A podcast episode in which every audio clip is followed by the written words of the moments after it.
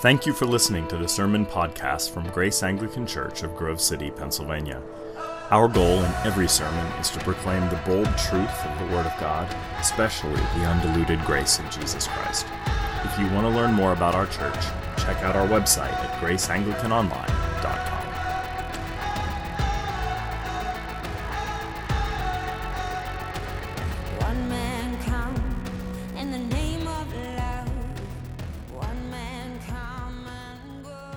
Some of you are old enough or uh, musically substantial enough to remember Ben E. King from 1961, who sang Stand By Me. Uh, it was disappointingly covered by John Lennon and even by Muhammad Ali, which is fascinating in and of itself. Um, but uh, Stand By Me is uh, a song that is all about uh, a longing for companionship and for a solidity in companionship. And you know some of the lyrics, right? When the night has come and the land is dark and the moon is the only light we see. No, I won't be afraid. I won't be afraid. Just as long as you stand, stand by me. And my favorite, if the sky that we look upon should tumble and fall, it's so good. Or the mountain should crumble into the sea. I won't cry. I won't cry. No, I won't shed a tear. Just as long as you stand, stand by me. I love it. It's such a deep and gut level cry for solidarity, particularly within a moment of great vulnerability.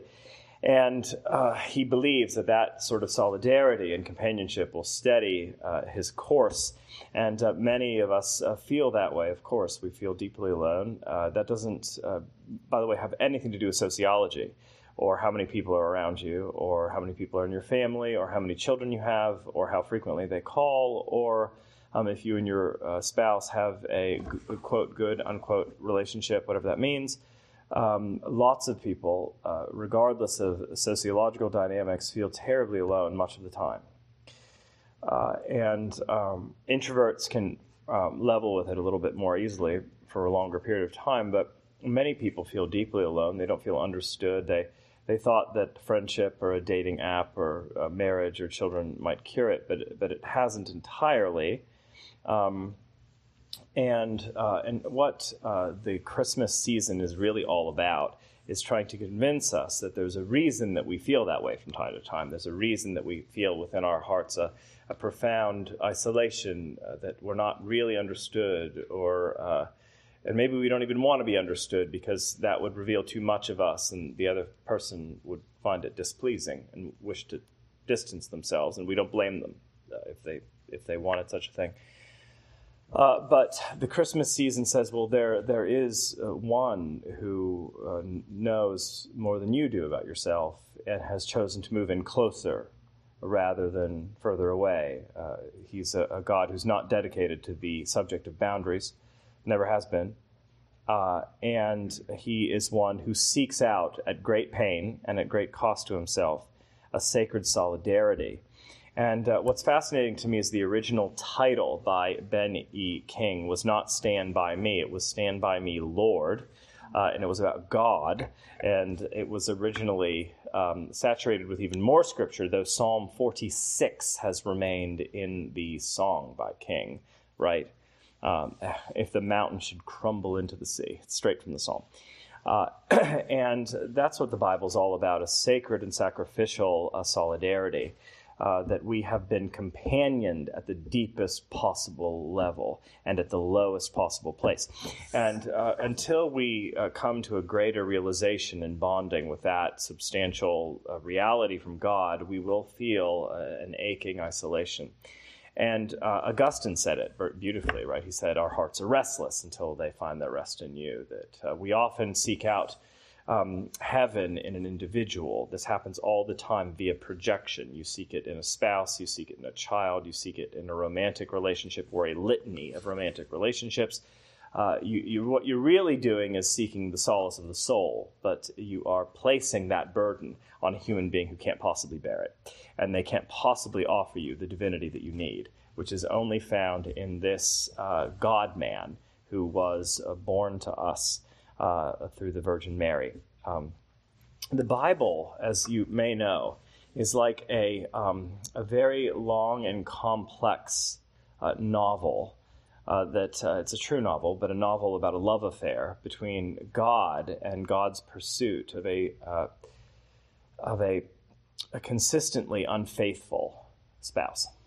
I mean, really, the Old Testament prophet's principal motif is uh, romance, to understand the relationship between God and his people. But it's uh, the Bible is not just like a novel. I suppose it's more like a, a, a, long soap opera with you know like 87 seasons and an endless chronicle of very messy breakups because we say no a lot. You know, we say no a lot. Um, this happens in the garden when God gives us the resplendent feast of paradise, and we say, "Well, no, thank you." Uh, it happens again in uh, the flood, uh, you know, where we say essentially we would rather drown than be with you. Uh, we say no to Moses when he gives us legislation, right? He gives us legislation so that we have a nice little community and we understand each other and we have certain mores and folkways and you know we we uh, we have certain uh, cultural taboos that create self sabotage if we break them, and so. Moses is giving us some order, some structure to society, and we say no to that. And then we have um, judges that are given to oversee little pockets of people, and they have you know they're sort of libertarian so they have uh, they don't have as much legislative power and but we don't like that either because we want more legislative power so god gives us a king. And we don't like that either because the king isn't exactly the one that we wanted and so they scrap the king and then god sends prophets you know prophets who and some of them are mad they are they're angry um, so God sends us angry people, and the angry people say, you know, don't do that. You're an idiot, uh, and if you keep doing that, you'll create hell on earth. You shouldn't. So don't. Um, and uh, and we say well no to them. And then God sends nice prophets like Zephaniah, who talks about animals, and, and he's much kinder and gentler. And the end of Isaiah, which is sweet in its own way and melodic and poetic, and we say no to that too. Uh, and so God, over and over and over again, like a relentless uh, pursuing lover, uh, gives us uh, all of these chances, all of these opportunities. And we say no at every turn. I mean, it's just what we do. We're offered the best thing possible. And, and we say, tis better to r- reign in uh, hell than to serve in heaven. I'd rather do anything than be with you, even though being with you uh, brings me ultimate restoration, peace, tranquility of soul, and thriving as a an, an image bearer.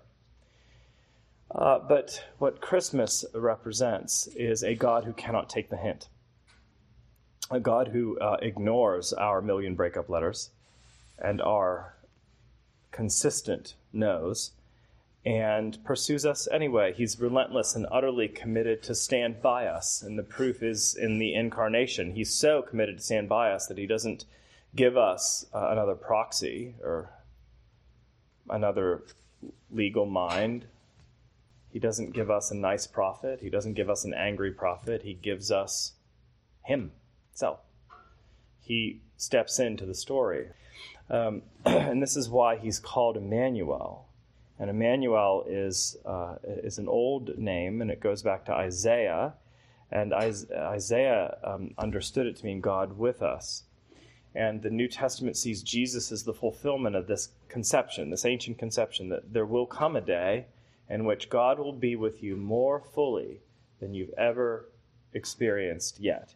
And um, and this is the God who stands by us. Uh, this is really the cry of uh, Benny King, and it's the cry of each of us that we want somebody to stand in complete solidarity, sacrificial solidarity. Because to have somebody stand in solidarity, in solidarity with you when they know you would necessarily entail sacrifice. Right? Yeah. Because if you ever have a friend, you know that person is troubled. Right? And so to be with them for the long haul through thick and thin involves, by its very nature, sacrifice. And that's what we have in the God who meets us in Jesus Christ. Uh, and this is not the God who is with us when we're good. You know, the God of many Christians is too small for me. The God who loves me when I'm good and hates me when I'm bad. But the, the God of uh, the Christmas meets us in our devastation not in our excellence, not even in our mediocrity, but in our profoundest regrets, and in the regrets that we don't even regret very much, but in the place of pain, alienation, hurt, sin, rampant narcissism, um, defiance, stupidity, uh, madness, uh, beleagueredness, and he says, That's the one I want. I want you. You know, this is a reckless, recklessly persistent God who wants me for reasons I cannot fathom and probably never will. Um, but I find that the more I understand his nature, which is fully revealed in the face of Jesus Christ, who is the visible manifestation of the heart of God, I want whatever that is. I want him. I want the uh, fleshy God of Jesus Christ who uh, hugs people and draws them in and touches people and heals people and dies right alongside us. Um, a, a, God who really is with us to the hilt in the acrid ashes. Um, a God who tells us the truth, of course, but doesn't hate us when we can't live up to it, but instead suffers for us on the cross. Well, friends, this is Christmas, and it's all about good news. Uh, I'm not going to give you any nonsensical challenges tonight. There are none. It's simply good news to the hilt, without a hint of anything else. Good news and goodwill toward men. God, in other words, to quote St. Augustine, is a line that opens. God is a line that opens, opens wide enough for you and all of your problems. God opens wide enough to embrace the world he stands by us. Heaven knows why, but He stands by us, and He's not going anywhere. Amen. They could not take your